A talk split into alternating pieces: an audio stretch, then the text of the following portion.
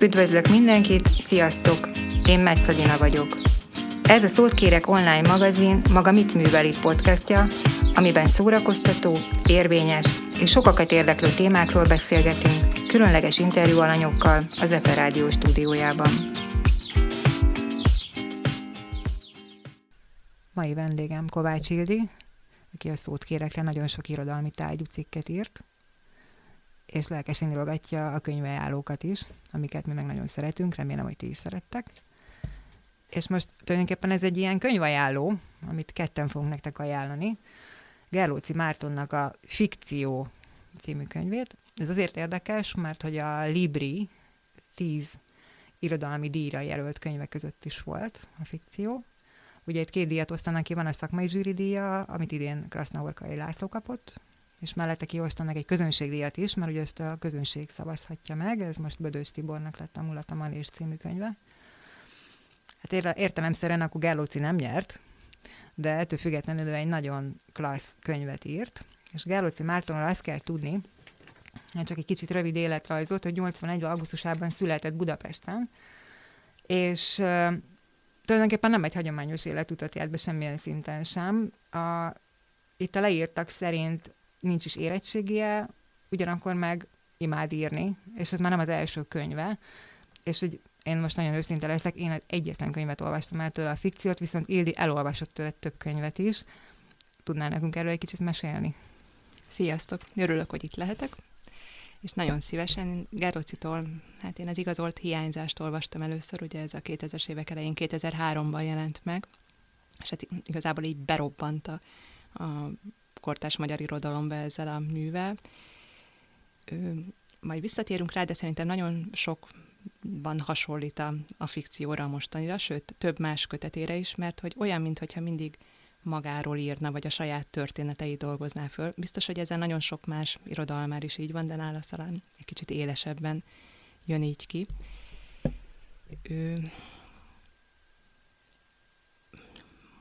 Olvastam még tőle a Csemegepultos naplóját, azt nagyon-nagyon szerettem. Az megint egy kicsit más stílusú, és...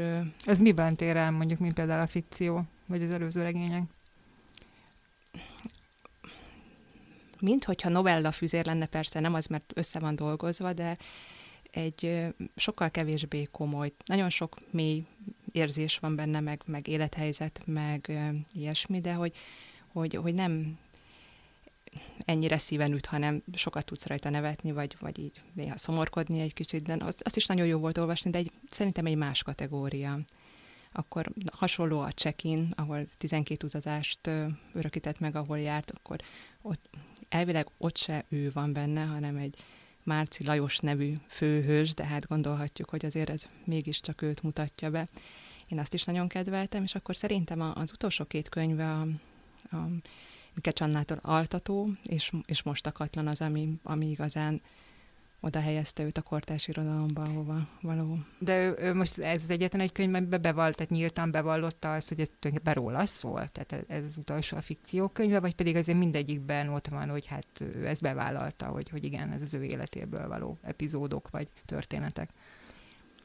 Szerintem így de facto nincs leírva, de hogy lehet, tehát aki figyelemmel követi az ő munkásságát, az így nagyjából sejtheti, hogy erős önéletrajzi forrásból táplálkozott minden írásánál. Akkor most beszélünk egy kicsit magára a Fikcióról, mert ez egy nagyon érdekes könyv, ez egy családregény.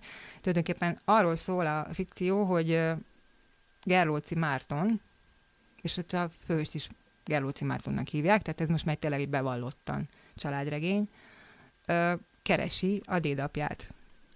És aztán szépen lassan kiderülnek ezek a családi furcsaságok, családi titkok, családi hazugságok, hogyha nagyon-nagyon csúnyán akarok fogalmazni, és érezhető az egész regényben az, hogy ahogy így megy előre a főhősünk az információk megszerzése útján, egyre eltökéltebb és egyre elszántabb, és én azt is érzem benne, hogy egyre dühösebb, mert hogy a falak, amiket szeretne lebontani, azok mereven elzárkoznak az elől, hogy lebontsák őket, tehát kvázi a hallgatás fala, mert ugye a család nem nagyon akar beszélni arról, hogy tulajdonképpen ki is a Gerlóczy dédapja. Mert ez egy ilyen nagy kérdőjel volt, mert itt voltak, nem akarjuk ledönni a poén teljesen, de itt voltak különböző szerelmi szálak, tehát házasságtörés, aztán második férj, tehát itt azért bonyolultabb ez a családi történet annál, hogy most egyrészt így a podcast keretei közül elmondjuk, másodban meg tényleg érdemes elolvasni, de hogy én azt éreztem benne, hogy végig egy ilyen dühajtotta, hogy igenis most már tisztázni kell a dolgokat.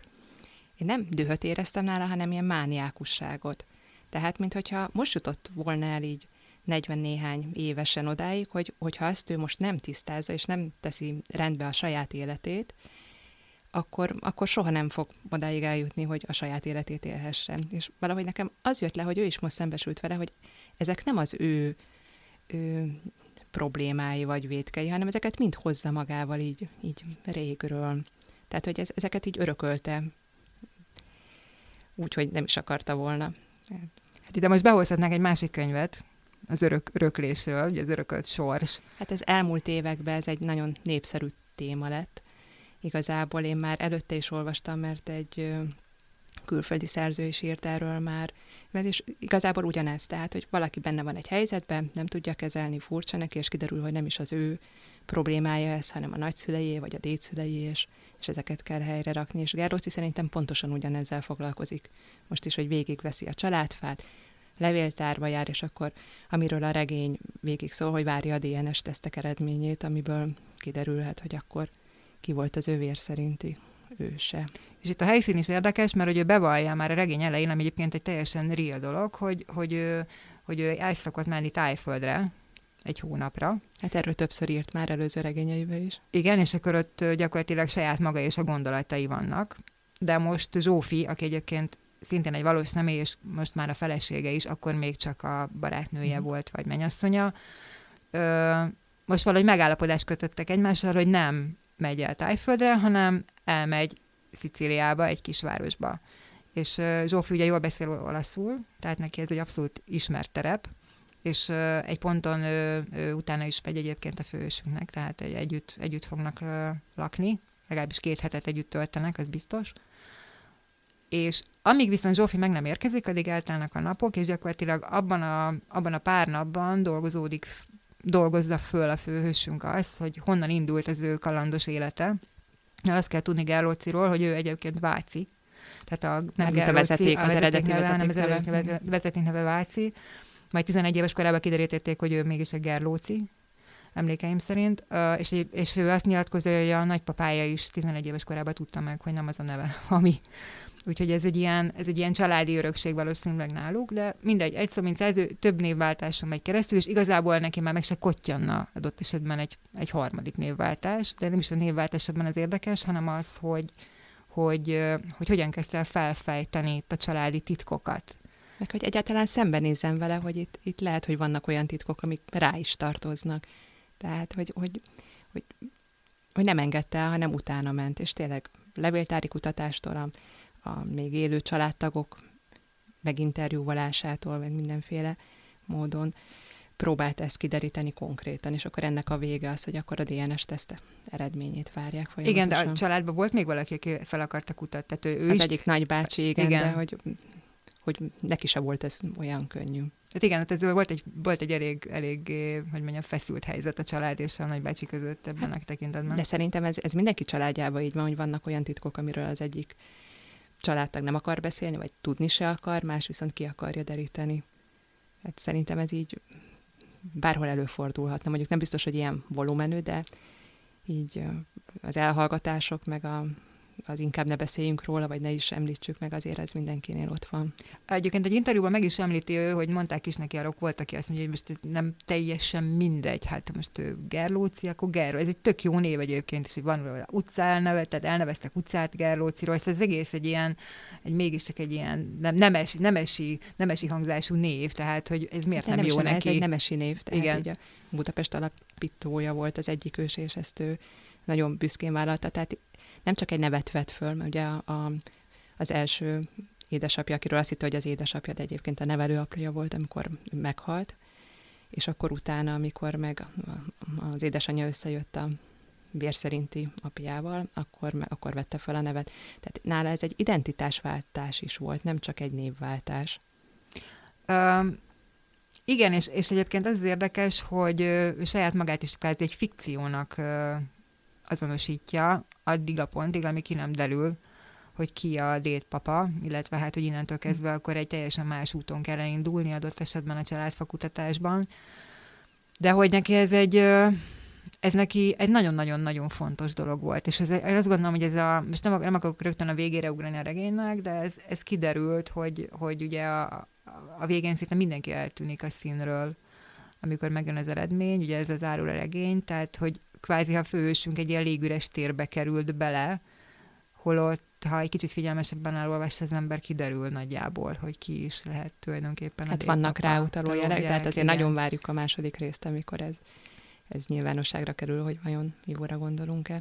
De már szerintem egyébként az elején megvan ez a légüres tér, mert ugye úgy kezdődik, hogy karácsony előtt utazik el, mert hogy már nagyon sok éve nem tölti otthon a karácsonyt. Ami megint egy ilyen érdekes gondolat, hogy a szeretet ünnepe, a család, tehát hogyha valaki máskor nem találkozik egész évben a többiekkel, de azért karácsonykor össze szokott jönni, és ő szisztematikusan, kifejezetten távol van ilyenkor a családjától. Hát igen, ez szerintem jelzi azt a tisztátalan, tisztázott helyzetet, ami összeköti a családjával. Tehát, hogy most nekem egy kicsit ezt jelzi, hogy akkor én miért ünnepeljek azokkal az emberekkel, akikkel nem tisztázódott az én viszonyom gyakorlatilag.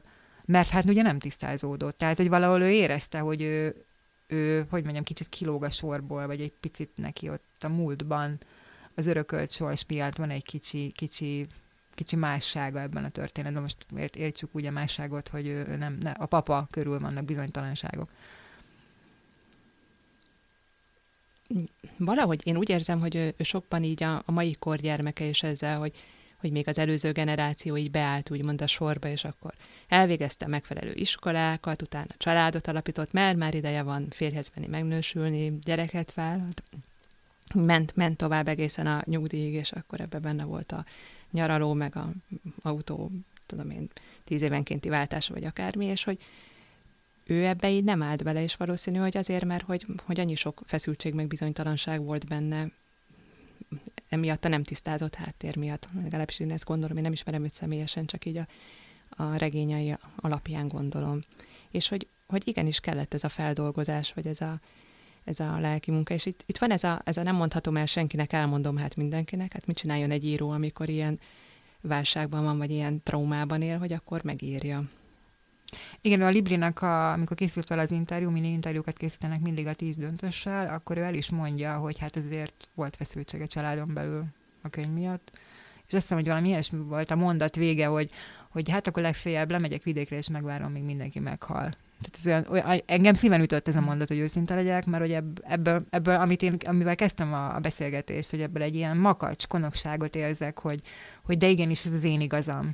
És ha az én igazam, akkor ezt tessék elfogadni, és nem a szőnyeg alá söpörni, hogyha már főleg akkor, hogyha van róla papír, és DNS minta is, és kiértékelték, és kiderült. Nekem ez egy kicsit kettős érzés, mert én sokszor voltam zavarban, amikor olvastam a könyvet, mert hogy nekem annyira intim ez az egész. Tehát, hogy mondhat valaki ennyi mindent el a saját családjáról? Ugye itt nagyon sok élő ember is van, tehát nem az van, hogy egy családfakutatást végzett, és akkor a régi ősöket feldolgozta, vagy nem csak az van. És tényleg olyan érzés volt, mintha állnék egy sötét utcába, és akkor van egy ház, ahol nincsen függöny, belül világos van, és konkrétan mindent látok. És van egy ilyen voyeur érzésem, hogy én egy ideig részese lettem egy családnak így kívülállóként, de hogy mindent látok belőlük, és hogy néha ez egy kicsit zavarba hozott, de közben meg pont ez adja ezt a elképesztő izgalmát, hogy megismerem őket, és hogy nagyon szeretném tudni, hogy akkor mi lehetett az a múltban, ami miatt ez így alakult ki, és hogy kire mi hatott. Érdekes, hogy engem nem zavarba hozott. Én például, amikor a papát írja le, tehát az apjával való viszonyokat, én rögtem. Tehát, hogy annyira jól és érzékletesen rajzolta meg a figurát a párbeszédeken keresztül, ami nekem egy hatalmas élmény volt, és nekem azért volt jó ez, hogy ennyire kinyitotta a családját, mert hogy tényleg ott tudtam lenni, tehát gyakorlatilag a Gerlóczy szemüveges tudtam nézni az ő családját, és valahogy jobban meg lehetett számomra, tehát értelmezhetőbbek voltak a miértek, értelmezhetőbb volt, most megint csak ezt tudom mondani, ez a makacs Bocsánat, de nekem ez jött le belőle, de ezt most jó értelemben, tehát, hogy azt gondoljuk erről, hogy ő az igazságért harcolt, vagy az igazáért harcolt, vagy a tisztánlátásért harcolt, és azt szerintem ez egy eléggé nemes dolog. Az már egy másik kérdés, amit te feszegettél, hogy mennyire gázolunk át ilyenkor a másikon, tehát a másik érzésein. És ami nagyon érdekes, hogy nekem az jött le, hogy a nagymama alakja volt az, aki igazából a gátja volt ennek, hogy ő megtudja a múltat, vagy hogy legalábbis részletesebben. Biztos, hogy egy kulcs szereplő volt, igen, az ő életében is, meg ebben az egész folyamatban is. Igen. Tehát, hogy valahogy a nagymama nem volt hajlandó megnyílni a múlttal kapcsolatban. Aztán ugye ez... Szóval néha azt éreztem, hogy ebből abszolút szándékosságot vélt felfedezni, máskor meg nem tudom, tehát máskor meg talán inkább egy jobb indulatú feltételezés volt. Viszont ha már a nyelvezetre rátértünk, nekem nagyon sokszor az volt az érzésem, hogy ezt a regényt úgy írta meg, hogy amint éppen fölkelt. Tehát olyan hangulata volt akkor a papaféle párbeszédeket zseniális szófordulatokkal és halálviccesen írta meg, máskor ilyen melankolikusabb leírásokkal fűszerezik, hogy gyönyörű leírásai vannak. Tehát ez abszolút említésre méltó, tehát tényleg így olyan, úgy ír le tájat, akár az olasz falut, de Magyarországon belül is, amikor így utazgat, így élvezet olvasni, tényleg megjelenik előttünk minden. Hát, hogy a szürke homály bekúszik az olasz házaknak a cserepei alá, és ott megvárja a nappal. Ez annyira képszerű, és ahogy szinte a katlan, ugye ez egy katlanban van a maga a kisváros, az olasz kisváros, ahol ő megérkezik. Utólag is azt mondta, hogy tényleg halálunalmas, tehát hogy semmi extrát nem lehet róla mondani, főleg nem télen, mert ugye ő télen karácsonykor érkezik meg. És de valahogy mégis az ember, ahogy leírja, az olvasó látja maga előtt az egész várost. És egy dologról nem beszéltünk, hogy van egy visszatérő kulcsmondata ennek a könyvnek. Igen, az, hogy a dolgok egyféleképpen történhetnek, tudnélik úgy, ahogyan történtek. Ez az első mondata, és ez nagyon sokszor előfordul még benne. Ami megint nagyon érdekes, mert nálunk ilyen családi mondás, hogy hát bármi megtörténhet, 50% esélye van, mert ugye vagy megtörténik, vagy nem, de Gerlóczynál ő ezt gyökeresen máshogy gondolja. Nem tudom, ez is elgondolkoztató szerintem. De ebben mi van benne, az eleve elrendeltetés? Igen. Én szerintem ez a makacságot támogatja, amit mondtál. És igazából, hogy egyetlen lehetősége van az embernek ezzel szembenézni. Tehát, hogy utána menni. Mert hogy úgyis minden úgy történik, ahogy megtörtént. Igen, de nekem mond egy kicsit olyat is, hogy hát igen, törődjünk bele, hogy ez így van. Tehát, hogy ha már ez így megtörtént, akkor ennek így kellett történnie. Igen, csak nem mindegy, hogy tudsz-e róla, vagy sem. Mert hogy egyszer azt is írja, ezt az idézetet most nem írtam ki, hogy ő addig nem tud gyereket vállalni, vagy nem tud családot alapítani, amíg ezeket a dolgokat nem teszi tisztába, meg nem látja tisztán is.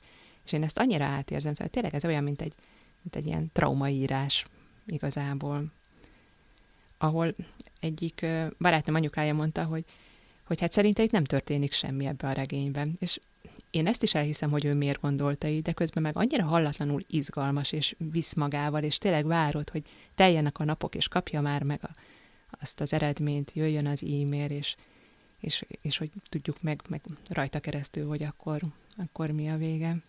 Nekem az volt a nagyon érdekes, hogy a fikció, tehát a cím alapján én azt vártam, hogy tényleg lesz benne fikció. Tehát, hogy egy kicsit ilyen science fiction-szerű dolog, vagy valami kis ilyen csavar.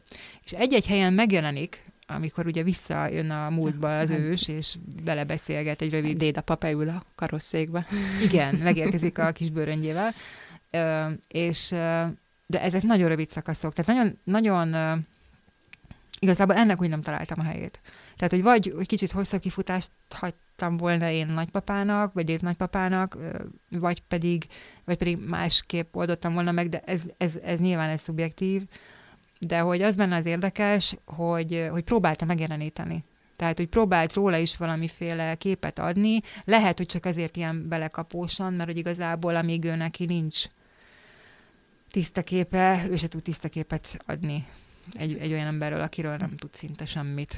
Nekem ez azért volt érdekes, mert ugye nagyon sok helyre elment Budapesten belül is, ahol lakott annó a családja. Igen, az anyjáéknak a... És hogy ugye az épületek megvannak, tehát eltelik 100-120 év, és ugyanazon a lépcsőfordulón föl tud menni, ahol az ősei mentek, és akkor szerintem ő így próbálta megjeleníteni ezzel a megjelent dédapával azt, hogy ugye most ő benne volt, ő meg is írta, hogy semmi mással nem foglalkozott, amíg ezen az anyagon dolgozott, tehát semmi más nem írt, hanem csak ezt, hogy ott volt velem, tehát olyan, mintha így bevonzotta volna így. Ez ugye érdekes, amit mondtál, mert azon gondolkoztam, hogy szinte így ráesik, vagy rányomul a város a Gerlóczyra, tehát hogy minden múlt, tehát minden, vannak épületek a mai napig, amik a múltjához kötik gyakorlatilag, tehát hogy egyszerűen nem tudja kikerülni azt, hogy a múltjával szembesüljön. És azért innentől kezdve még inkább értelmezhetővé válik szerintem az, hogy ő tisztán akar látni a saját múltjával kapcsolatban. Mert ha már itt van az épület, ahol mondjuk az ő dédnagyapja lakott, vagy nem tudjuk, hogy ott lakott-e, ugye ez még nem biztos, mert nem tudjuk, hogy ki a dédnagypapa, de akkor igen, de akkor róla valamit tudni kell, vagy valamit gondolnia kell neki is. Így meg, hogy igazából nem tudja, hogy most tényleg ki a dédnagypapa, nem tud mit gondolni. És ez azért, ha belegondolunk, ezért ez elég zavaró, nem? De közben meg ugye elment Szegedre is, leutazott. Igen, és akkor igen. Ott a izraelita hitközségnek a levéltárába keresett a másik lehetséges őse után, szóval szerintem... Hát meg ott volt a szatyor lány. Hát róla nem is beszélve, igen, amikor így bejelentkezik még egy lehetséges rokon. Na igen, de ezt most hagyjuk is, igen, de hogy igen, tehát lehet, hogy ez is pszichológia, hogy azért, mert valamivel elkezd foglalkozni, hogy csak azokat a dolgokat veszi észre, vagy csak mindig ez jön szembe, de ilyen nagyon koncentráltan csak ez a téma ment körülötte, és csak ezzel foglalkozott. Na most azért az is megfigyelhető, hogy időben is ugrálunk. Igen, van. Régmúltról, közelmúltról, jelenről. De engem ez nem zavar. Megtérben is ugrálunk, bocsánat. Tehát, hogy ugye hol Olaszország, hol Magyarország. Én ezt abszolút tudtam követni, szóval nekem ez nem okozott problémát, vagy szerintem nem zavaró, mert hogy mindig pontosan tudjuk, hogy miről szól, és ilyen nagyon szépen ilyen füzérként állnak össze, hogy azt éppen miért említi meg, mert hogy biztos, hogy van valami kapcsolódása a jelenhez annak a történetnek, amiről éppen régen, amit vele megtörtént, vagy amiről beszél éppen. Azért is érdekes egyébként maga a fikció, mert hogy tavaly Bereményi Géza könyve nyerte meg a szakmai zsűrinek az elismerését, és az egy családregény. És ő ott nem ugrál térben, időben, ő a csecsemőkorától elkezdi mesélni a történetet, és gyakorlatilag a felnőtt koráig befejezi. Tehát, hogy abban a 10 irodalmi díjasban valahogy mindig megjelenik, legalábbis az elmúlt mondjuk ebben a mostani 2 évben, tehát tavaly meg idén is egy családregény, és ugye a Gerlóczynak ha összehasonlítjuk, egy teljesen más családregény bontakozik ki, mint a Bereményi Géza esetében. És ez is olyan nagyon érdekes, hogy ugye Bereményi 70 pluszos, tehát hogy ő neki azért, mert tényleg egy családregényt illik megírni, és ő tud egy ívet rajzolni, mert hiszen mögötte az élet. Az egy Gerlóczy, hát azért még elég fiatalnak mondható, a maga 1981-es születésével, tehát hogy mégis ebben az emberben már ennyi minden besűrűsödött egy családról. Hát szerintem az irodalomban ez mindig is egy közkedvelt téma volt, mert hogy Vámos Miklós is rengeteget írt a családjáról, egyébként Beremény is nagyon sok mindent, hát a Eldorátótól kezdve, szóval ezeket a történeteket már ismertük régről, mert hogy benne is ez nagyon fontos, de hogy azt mondom, Dragomán György is a Fehér Királyba, ott is szinte a saját gyerekkori történeteit írja. Hát meg a mágia is gyakorlatilag, ugye a nagyszülő. Szóval szerintem ez mindig is itt van, tehát ez mindig is fontos, de én inkább azt érzem, hogy most mondok egy saját példát, hogy elkezdtem gondolkodni a dédszüleimnek a nevén, és nem tudtam mindegyiket megmondani, pedig nekünk egy nagyon egyszerű családfánk van, úgymond, tehát, hogy tényleg nem nagyon van vállás, mindenhol 2 szülő, 4 nagyszülő, és igazából még így se, hogy foglalkozunk is vele, meg is van, és nem tudtam megmondani a neveket. Na most egy olyan modern mozaik családban, ahol már mondjuk 3 éves korban elváltak a szülők, jön új nevelőapa, ott lesz új gyerek, közös gyerek, tehát ott ott még sokkal elveszettebbek szerintem az emberek, és én azt érzem, hogy van egy ilyen odafordulása az ősök felé, vagy az elődök felé, vagy az, hogy tudjunk meg minél többet, de ehhez azért már így 40 pluszosnak kell lenni.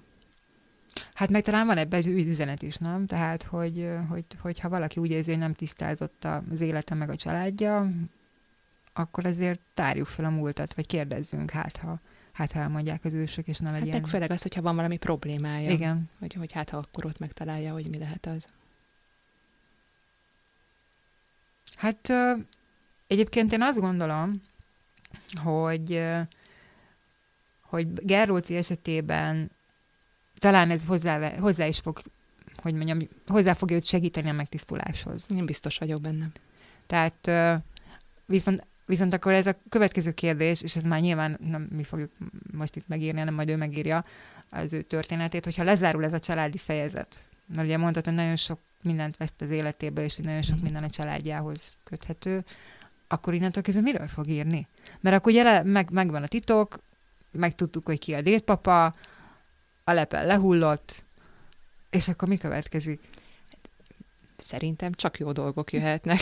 Addigra ő most már itt van egy nagyon sajátos stílussal, ami remek, tehát mint szóhasználatában, mint minden stilisztikájában, mint ő szerintem most már tényleg megtalálta saját magát, és hogyha még mélyebben megtalálja magát, akkor jönni fognak azok a témák is, amivel majd megörvendeztet minket.